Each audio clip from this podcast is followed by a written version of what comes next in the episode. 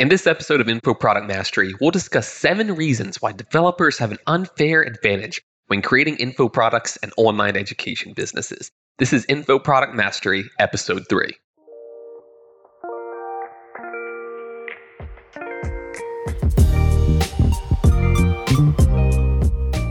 Welcome to Info Product Mastery, the podcast that helps developers, educators, and entrepreneurs launch and grow their online education businesses, whether you're just looking to create a passive income stream or creating a full time living. I'm your host, Adrian Rosebrock.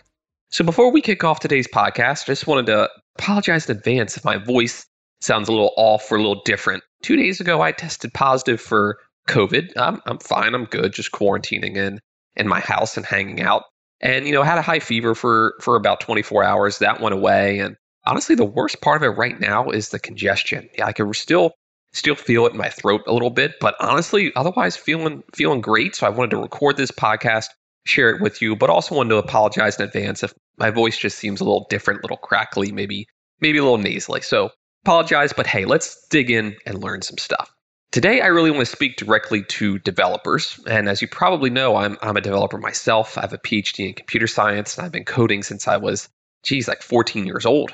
I've built mobile apps, created web apps at scale, developed artificial intelligence apps and services, and published research papers. And at the core, I am a programmer and a developer. And that's that's also why I believe I was successful when starting my own info product company, PyImage Search, eight years ago, back in I guess guess it was 2014 there are a lot of unfair advantages that I had as a developer over the general population in, in the education niche just because I was more technical in nature.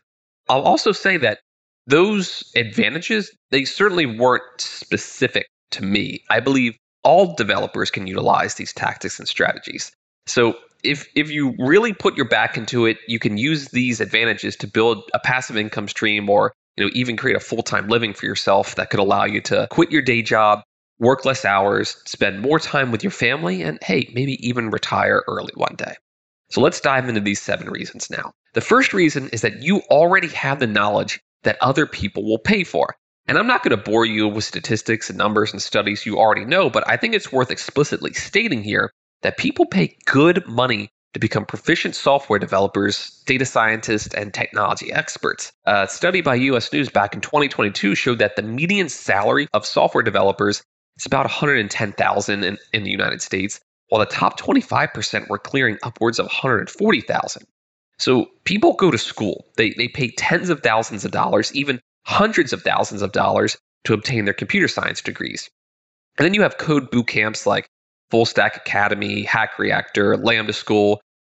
All these compete with your traditional schooling, and often these graduates clearing the program will will be paid similar salaries as your college graduates, but they cost a fraction of the price to complete. Like I think Full Stack Academy and Hack Reactor, I think their prices are between five and twenty thousand dollars. Really, all you have to do is search Google for a varying programming or developing or development technique or algorithm or library, I can pretty much guarantee you that you're going to find at least one paid course in the first page or two of results. So, for example, if you went to Google and typed in OpenCV course, you're going to get a bunch of paid OpenCV courses in those search results, which means that someone has developed a course on that specific topic and they are selling their knowledge on it such that you, as the consumer, can purchase it and learn whatever's in the course. I, I say all that to really drive home the point that you likely already know a topic that is in demand and that people will pay for.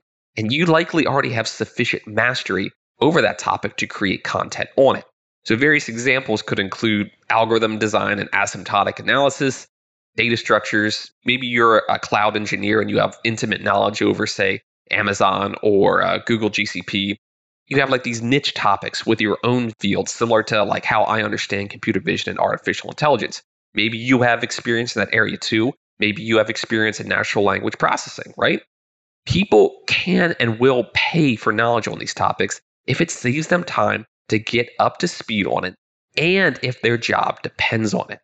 If you could nail both of those, you could literally be sitting on on a gold mine. And sure, it's hard to nail both because it's sort of a right place, right time scenario. But if you truly know a topic really well and you can educate someone on it such that they can get up to speed quickly and you can demonstrate by them achieving mastery over this topic that they could be paid more at their job, people will shell out a lot of money for your content because it's valuable to them. Now, reason number two developers have an unfair advantage is that your technical skills, by, by their very nature, are well above average. By this, I mean you're going to require less hand holding on the technology side to get the info product business up and running. If I were to tell you, hey, you need this web app here so people can buy your products, go sign up for it. Or you need to install WordPress so you can start authoring blog posts and start ranking in Google for it. So when people search for terms related to your content, you start popping up as search results. Well, even if you've never, you know, used this particular web app or if you've never installed WordPress before, you're likely going to be able to figure that out pretty quickly just by nature of you being technical in nature, that you understand, you know, just how a mouse and a keyboard works, or just how the internet works, or how to register a domain name, or you're intelligent enough to go to Google and figure that out, or go to YouTube and watch a video tutorial on it. You're just light years beyond just the general population because you are already a developer. So compare that to someone who, say, hasn't spent their entire lives in front of a computer screen and doesn't understand these concepts as well. And I think my father is a really great example. He's intelligent, he has a PhD in biochemistry, he's done research, he's taught in universities, he's worked in the private sector. And a few years ago, he saw the success of PyImage Search and wanted to build something similar for himself. So when, when he was teaching, he really loved human anatomy, and he often found his students struggling with certain concepts and specifically the visualizations. That to him, he felt the textbooks didn't do a good enough job with the visualizations, and he felt that he could do a better job. And he wanted to create a, a course or a set of resources with better visualizations and explanations. I helped him get started by telling him, you know, a few all-in-one web apps that he could use that would allow him to create a blog, create a contact page, publish free content, create paid courses, market them, have email opt-ins so he could build his email list, collect payments via credit card or PayPal, and then deliver these products to his customers again, my father is very smart, but he just isn't used to web apps because that's just not how he grew up. That's not where his area of expertise is in. But as developers, you know, it's easier for us. It's easier to get up to speed with these little nuances, and we're just used to using our Google skills to figure stuff out on our own. That that is a tremendous advantage. Don't don't discount that. Third reason is that you have an innate built-in desire to build and create. There's this uh, this old joke I love that if you want to see an entrepreneur's boulevard of broken dreams, all you have to do is go to their GoDaddy account and see the domains they registered but have never actually done anything with. People will have these ideas, like myself, like as an entrepreneur, I'll be like, oh man, I have this great idea for a product. I just saw this awesome domain name, and then I go to GoDaddy and just register it, and then it just sits there for for 10 years. And I think the same thing is true for developers because all you have to do is go to their GitHub page. Like we we all have lots of repos which are only 10 to 15% fleshed out and none of them are really really working. And i say that not to not to discourage you or to tell you that if you start an info product business that you'll never finish it or do anything with it but rather to drive home the point that as a developer you're you're naturally curious. You have this innate desire to build and learn things for yourself. I, I get it. I'm the same way I'm a bit more picky of what projects I get involved in now that I'm in my 30s, but in my teens and, and 20s, all I did was write and build code. It was just like shiny object syndrome where I would just have this new amazing idea and be like, man, I just have to go code this right now. And I'd open up an IDE and just just start coding. And you know, back then it gave me this tremendous sense of purpose and it made me feel good. And I didn't realize it back then, but I was learning all the, along the way. I was learning while doing. And I've never met a developer worth his salt didn't have the same mentality. And what's really nice here is that you can use that sense of drive and that sense of purpose to help you build content and education products that people actually pay for. Reason number four, you have an unfair advantage as a developer is that you enjoy helping others. I'm willing to bet that you have, say, like a Stack Overflow account or a Reddit account, or, or you belong to a Facebook group for developers in your particular niche and area of expertise. So if you're a web developer, say in the Python programming language, maybe you belong to a number of Django or Flask communities where you contribute and you help others and you get advice from from other people as well. If you're like me and you do a lot of coding for computer vision and artificial intelligence, Maybe you belong to a number of groups for OpenCV Library or the Scikit-learn library, right? And I'm also willing to bet that more than once you've helped out another developer in one of those platforms. And really, creating an info product is just another way of help, right? Like customers purchase your digital product and they learn from you. And you may even have one on one interaction with them via, say, uh, email support or, or blog post comments. Like, I've made a huge number of connections and made friends and peers simply by helping people out on the PyImage Search blog via the blog post comments section, right? And not only is this important to create a sense of reciprocity, but it makes you feel good. It makes you feel like a good person because you're helping someone else out. And at the core, at the end of the day, people really, really like that because they're not necessarily purchasing the brand from you, whether it's PyImage Search or whatever you call your own business they're purchasing you, the, the individual, because they now have a connection with you. You're not this no name, big entity, Fortune 500 company. No, you're an individual and they feel connected to you because you help them. I cannot overstate the importance in that.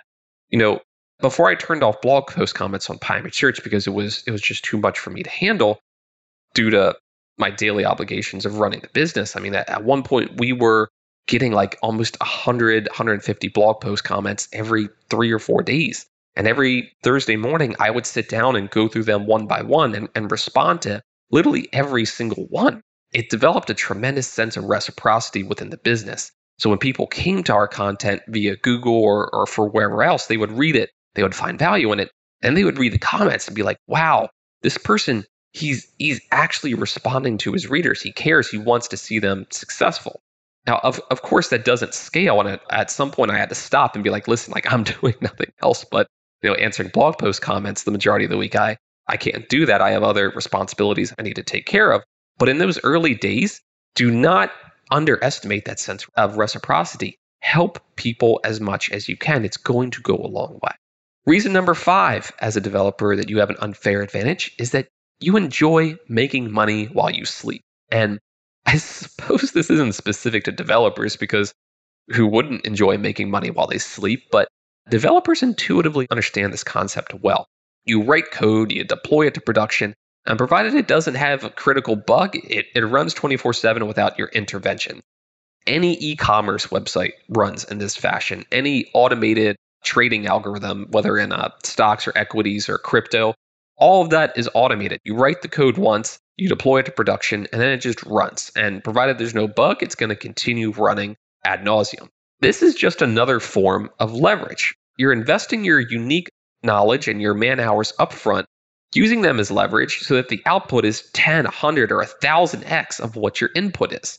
And this leverage is effectively how any online education business runs. Once your info product business is up and running and, of course, reasonably sized and has a decent sized audience, you'll be able to make money while you're asleep, while you're on vacation, and hey, while you're sitting on the toilet, doom scrolling through Instagram.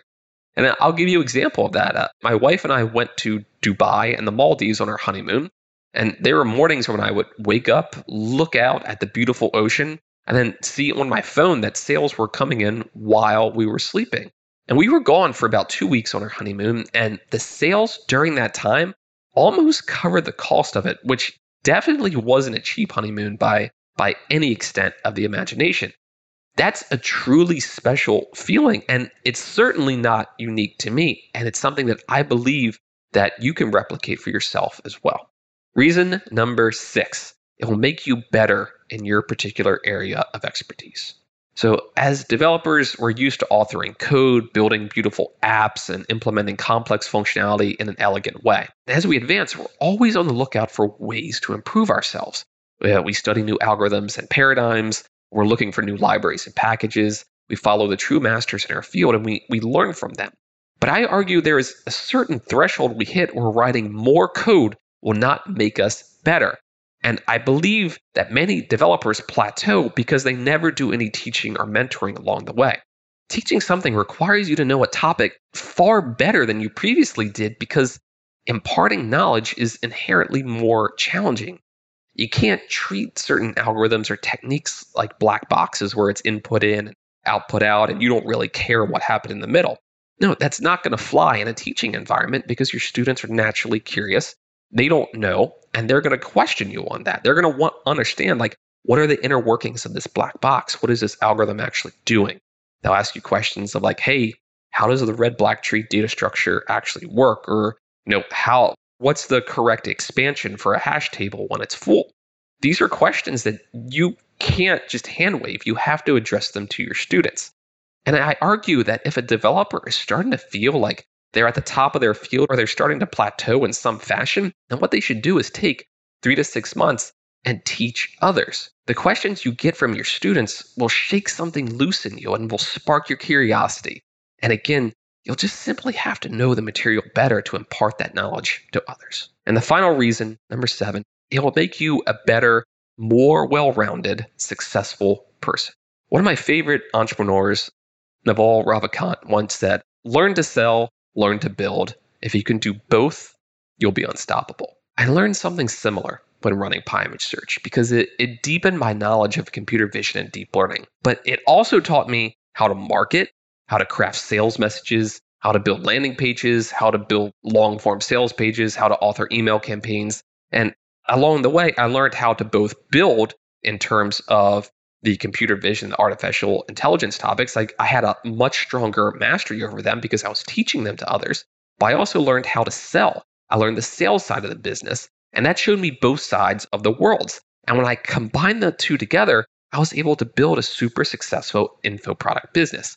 And that knowledge just undoubtedly propelled my career. And I knew that whatever future position I went into, whether I started a new company or I went to work for someone else, that it didn't matter that I was going to be successful there too, because that I can connect the dots between the code the product, and the marketing. And at every step along the way, I could maximize the value to the stakeholders, which would make me that much more valuable to the company or the organization that I was working with. And it, it's funny because as developers, we spend the majority of our time building and creating these, these complex algorithms that we know that most other people aren't capable of doing. And we kind of crack jokes at the expense of the sales team due to the lack of their technical knowledge. But let me tell you something it is the sales team that is making the money. That doesn't devalue us as developers, and that doesn't put the sales team up on a pedestal. But what it should do is encourage us to learn more about marketing and sales.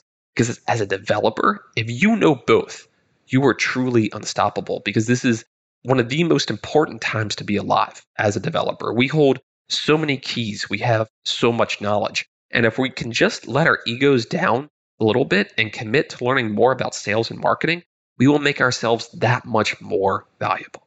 So I'll wrap up by saying, you know, this is a lot of information. So let it let it all sit and digest a bit. And I want to reiterate that you likely already have the technical knowledge and proficiency to teach others. What you don't know technically, you'll learn along the way as as you write, as you create video, and you build a following. I certainly didn't know everything about computer vision and deep learning when, when I was running PyImage Search. Quite the contrary, I was fresh out of grad school. I, I had a good understanding of computer vision. I did not have a great understanding of computer vision. But by running PyImage Search, I quickly started to reach mastery levels because I was spending all my time teaching and helping others. I was learning from other people's questions myself because sometimes I didn't know the answer. And then I had to go do the research. And then once I understood what I read, I had to go back to that original person and help them. That helped my mastery. I believe that as a developer with, within your own topics, whether you're, you're a Python web developer or a JavaScript front end developer, if you're feeling like you're plateauing, teaching others is a great way to get through it. And I'll wrap up by saying by running PyImage Search, it deepened my technical ability and it enabled me to learn sales and marketing, which is ultimately what allowed me to create this successful company. And whether you're just looking to build a, a small passive income stream to make rent or your car payment, or you want to try and follow in my footsteps and build a full time job that can create wealth for you, I'm confident that you can do it if you put your mind to it because you already have the knowledge you need to do it all you got to do is learn a bit of sales and marketing, which, of course, is why this podcast exists. I'm here to help you bridge the gaps between the two, give you actionable advice, tips, and techniques that you can use to build a successful info product business. So I hope you enjoyed this episode. let it all digest a bit. And if you have any questions on it, send me an email. If you have any questions about this episode or suggestions for future episodes, send me an email at questions at infoproductmastery.com. Thanks for listening, and I'll see you next time.